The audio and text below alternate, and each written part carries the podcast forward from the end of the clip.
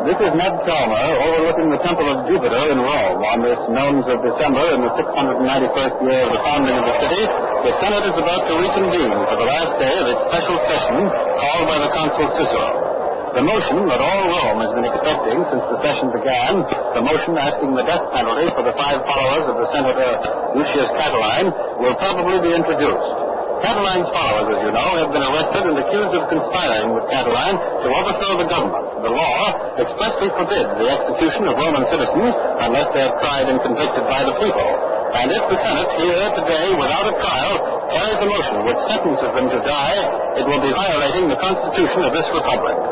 The Sempronian law, often called the law of Gracchus, is one of the strongest pillars of Roman justice. And many observers fear that if this law is violated...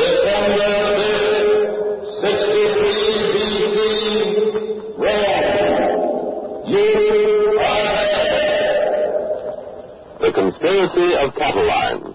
The Roman Senate debates whether a threat to the public safety justifies action outside the law. CBS takes you back more than 2,000 years to the afternoon of an historic choice in the life of the great republic. All things are as they were then, except for one thing. When CBS is there, you are there. You Are There, produced and directed by Robert Lewis Shayon, is based on authentic historical fact and quotation. And now,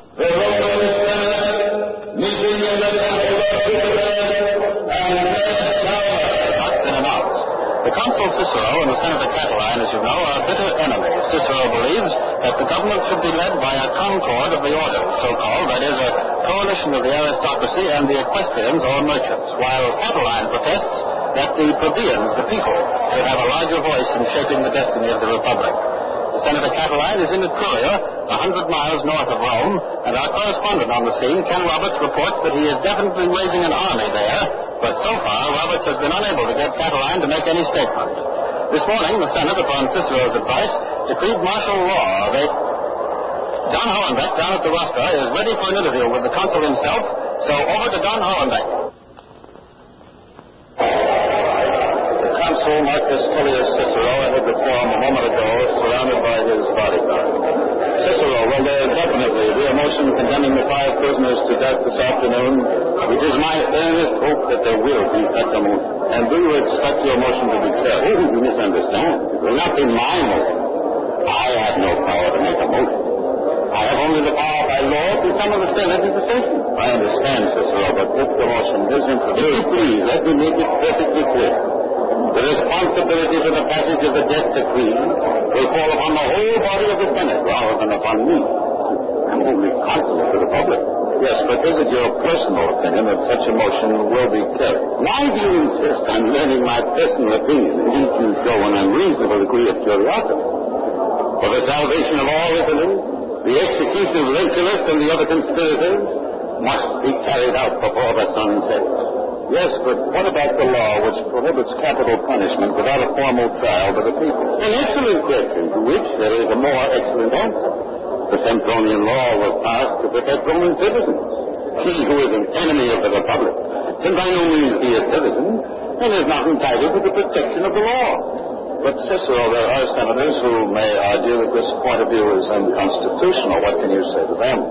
I will say this. Up to this moment, I have delivered the city from conflagration, the citizens from massacre, and Italy from war. But from now on, if the motion is not carried, the conspirators will take courage. Before my eyes, I see this city, this light of the world, this citizen of all nations, falling on a sudden by one terrible tempest. I shudder at the lamentations of nations, at the flight of boys, at the insult of the virgins. I weep with the father of a family, whose children will be slain, his wife murdered, his house burning, while at the hands of Catiline, the exodus of the city laid in ruins. I take it then you favor setting aside the Constitution in the interest of public safety. And do you all still fail to understand my position? Laws are made to protect the people, not the enemies of the people. That would seem to be apparent. Now, you have only five followers of Catiline in your custody, Cicero. How will the execution of five men prevent the destruction, as you put it, of all the world? Effectively? Progressively? Completely? The other rats that are hiding in the sewers of Rome will be smoked out by fear. For they are miserable cowards, and will fly from the city to escape our strength and our wrath. And if they merely depart to join the armies of Catiline in Etruria, we certainly get all the rabble to amount of corpses. Not one traitor will remain alive. Thank you, Marcus Tullius Cicero. Not at all. Eloquence founded on truth is invincible. Marcus Tullius. You see, my friend, I'm a humble man, and do not thank the popularity. The consul is going up the steps to the rostrum now. His bodyguard is large enough to fill the marketplace in Rome. Cicero is taking no chances. Under his toga bulges a breastplate for protection against the daggers of possible assassins. This is Don Hollenbeck at the rostra. Now back to Ned Calmer. Julius Caesar, senator and praetor-elect, has just come through the sacred street entrance to the Temple of Jupiter. He's here with us now. Like the smiling but elusive calm of the sea is what Cicero has said of Caesar. well, Julius Caesar is smiling and he is calm. This affable and liberal young senator of 38 is perhaps one of the few calm persons in Rome today. Oh. Uh, Caesar, if I might ask a few questions. The consul Cicero said in an interview a few moments ago that Catiline threatens the safety of Rome. Do you believe that? Well, not exactly. And let us say more accurately that he is a threat to the status quo to the sad condition of things as they are in Rome. But when you speak of the safety of Rome, then I say it is Cicero who threatens it. Oh, will you explain that? With pleasure. I cannot agree with any man who would act against the law upon the pretense of safety to the state. By acting against the law, you mean, of course, sentencing Catiline's followers to death without due process of law. Of course. If the consul, by an illegal decree of the Senate, draws a sword, who is to set bounds to it? Who will moderate its fury?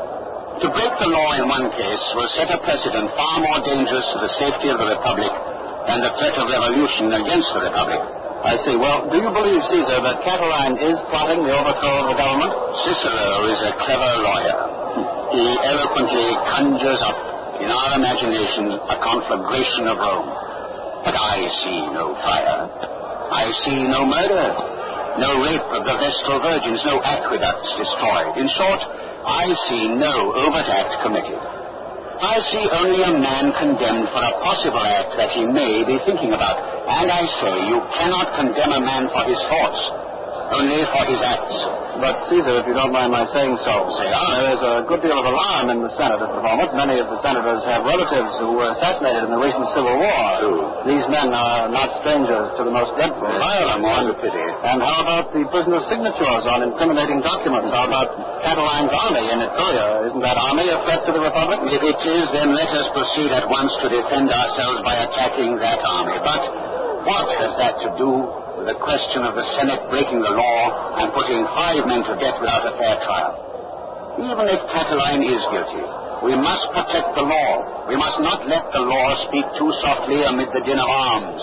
Well, then, why do you think Cicero is so anxious to put these five men to death? I will tell you why. This conjured conspiracy of Catiline may well be the conspiracy of Cicero to remove a political pawn from his side. Oh, I see. I, uh, I remember Cicero's methods in his campaign for consul when he stood against Catiline. Yes? Cicero's brother Quintus drew up a manual for him, a manual of uh, electioneering technique. It said, be lavish in your promises, for men prefer a false promise to a flat refusal. Contrive to get some new scandal aired against your rival for crime, corruption, or immorality. Now, Cicero is following that manual following it to the letter in his campaign to rid himself of Catiline. But, Caesar, there are some senators who say that you are the real power behind Catiline, and oh. that Catiline is your thorn in Cicero's side. Would you care to comment on that? I do not wish to confuse rumor with truth, and therefore I will also refrain from spreading the rumor that Cicero is likewise a convenient thorn of Pompey in my side. Yes, I can see that there are several ways of looking at this. There always are. But are you going to speak against the motion? When it's introduced on the floor of the Senate. Certainly. I must speak against it. Not so much to save the life of Catiline as to save the honor of Cicero. Cicero is an honorable man, a great orator, a scholar and statesman of the highest magnitude. He has in the past displayed all the virtues esteemed by our republic. But in this instance, he has allowed himself to be the victim of hysteria, fear, and political intrigue. I would save Cicero from himself. Thank you, Julius Caesar. Thank you. The senator and praetor-elect, a calm and commanding figure, is walking alone toward his bench in the Senate. The session here should be convening shortly. The benches, as I look around me, are almost filled. And behind me, out on Capitoline Hill, thousands of Roman citizens, freedmen, slaves, are huddled now along the slopes in the glare of the blood-red setting sun. Equestrians are scattered among the spectators. Many of them are armed, uh, this on the advice of Cicero, and again contrary to the laws of the Republic. And I... Jackson Beck reports a disturbance on the hill behind us. Go ahead, Beck.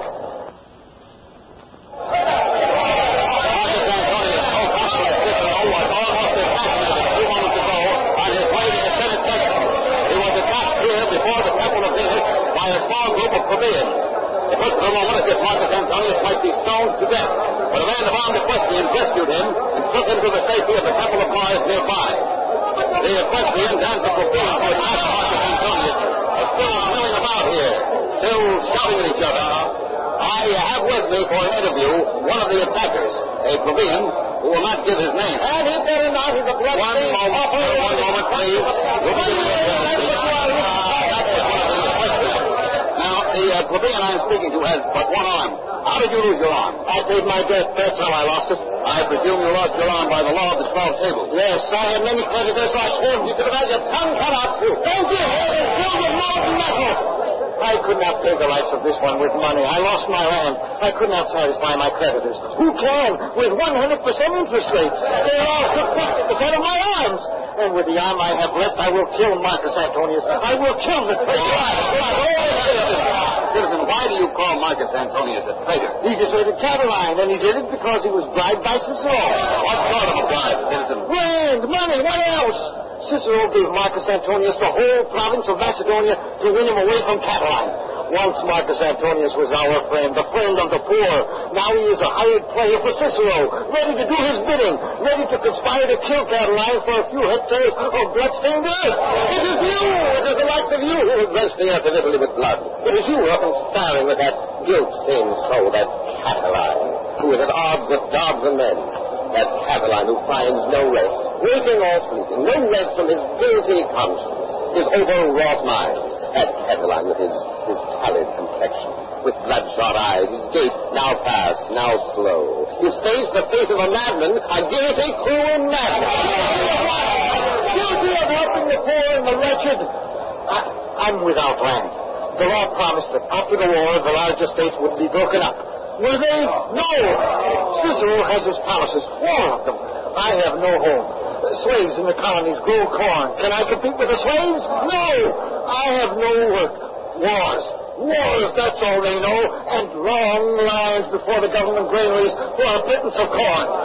If, if will give me land, work, put a plow in my hand, free me of debt, is he guilty? Guilty of what? Want to work. That's why you're poor. You prefer standing in line for cheap wage. My wealth wasn't given to me by the gods. I won it with my own brain and hand. And now, now he wants to take it away from me. What shall we do? Cancel honest debts? What will become of trade of the Republic? I have a family to support too. If he loves Catiline so much, let him go to him. Let him go to Etruria and have his other arm lopped off. Let him go. Let them all go. It's time Rome was rid of this rabble. Thank you. Thank you. Uh, Ken Roberts is ready with a report from Catiline's camp in Etruria. So we take you there now. Go ahead, Ken Roberts.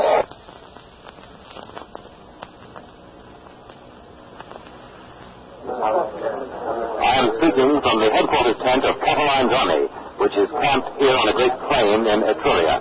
We still can't get a statement from Catiline. He's going to address his troops shortly. But here at the microphone is a very charming advisor to Catiline and one of his strongest supporters, the wealthy Sempronia. Sempronia is the leader of what some people call the new women of Rome.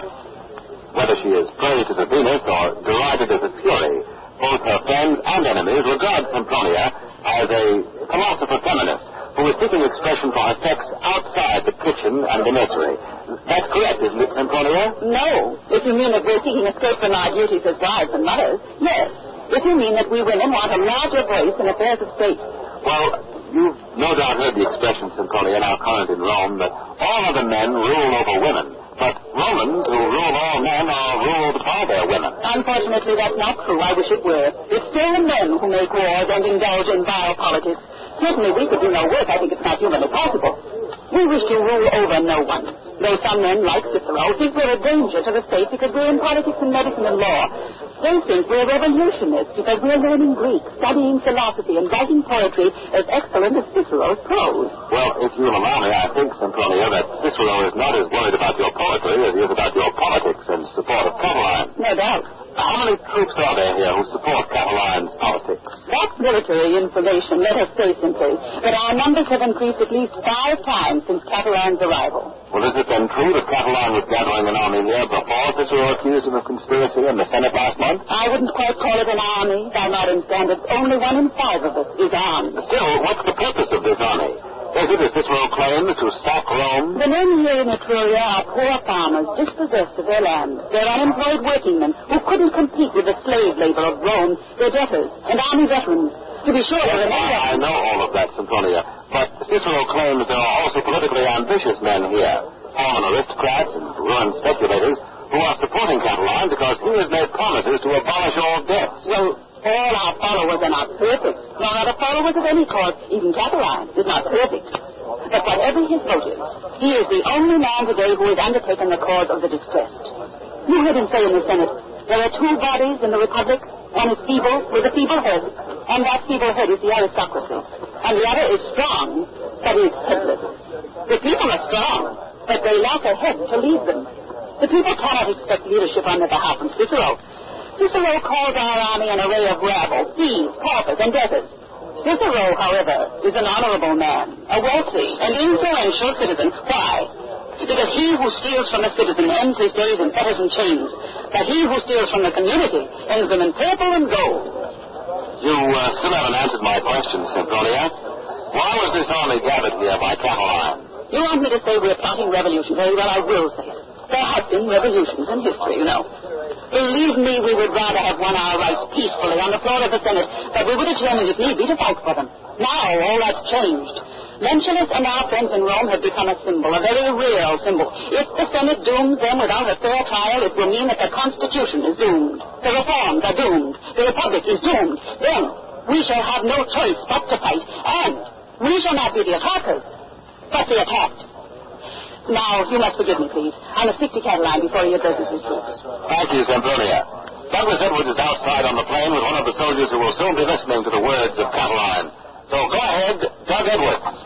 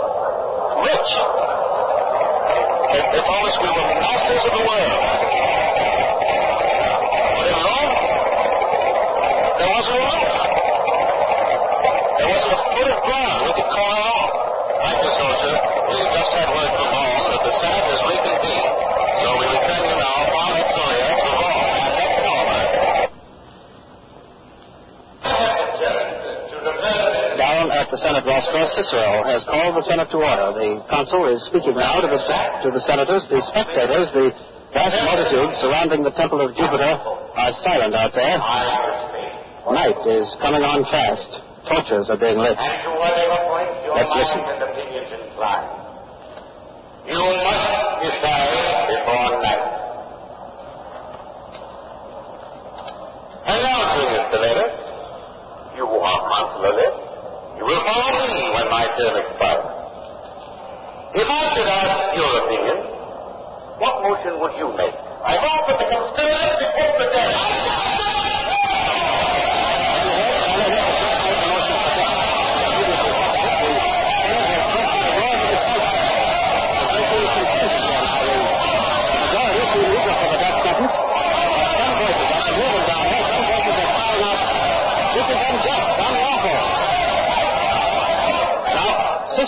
raised his hands for order.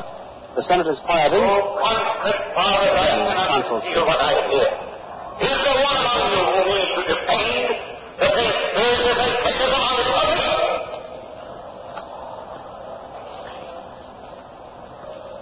No one has answered Cicero's question. It seems that no one will. So, no, Julius Caesar has risen. But is alert, it is strong, but if passion gains a footing, becomes a tyrant, and reason is reduced to impotence. Days now, Cicero has harangued you with noble language and told you the misfortunes that will befall the Republic. He has dilated on the horrors of war. For what purpose was this eloquence delivered? To stir your passions.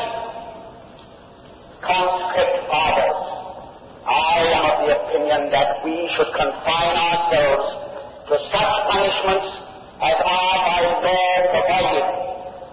For to break the law is foreign to the spirit of our state. If you break the law, O conscript fathers,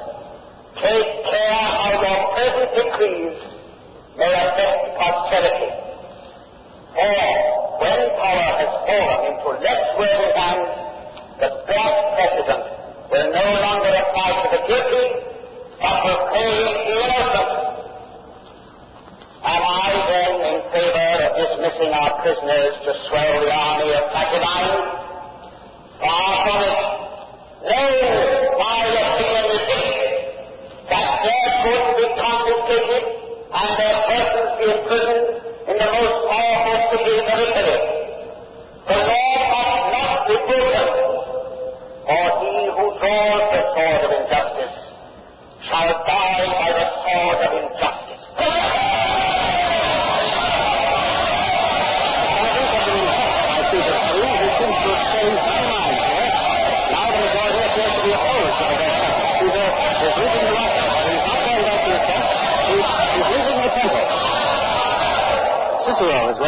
The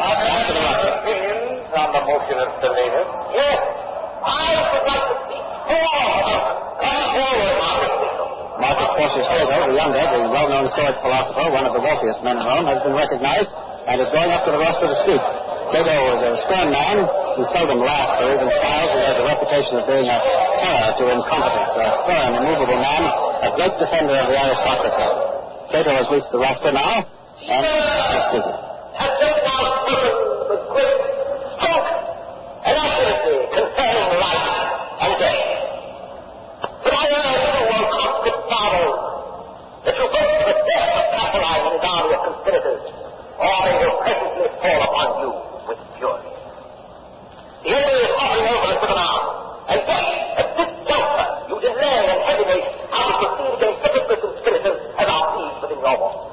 This is Ned Calmer. We'll come back to Cato in a moment, but we've just had a report that there was an attempt to assassinate ah. Julius Caesar just after he left the temple. Ah. The attackers were a band of armed equestrians and aristocrats. They tried to kill Caesar and save Rome. Caesar was defenseless, but he was saved from assassination by plebeians in the crowd. He's now being escorted home by the men who rescued him. Now back to the rostro and Cato. Abandon yourself to spirit and cowardice, and you may invoke the God, but it will be in vain. They are anger and are hurt. Ruthless traitors convicted of having planned an Africa, the Constitution, and other disgraceful and cruel against their citizens and their country.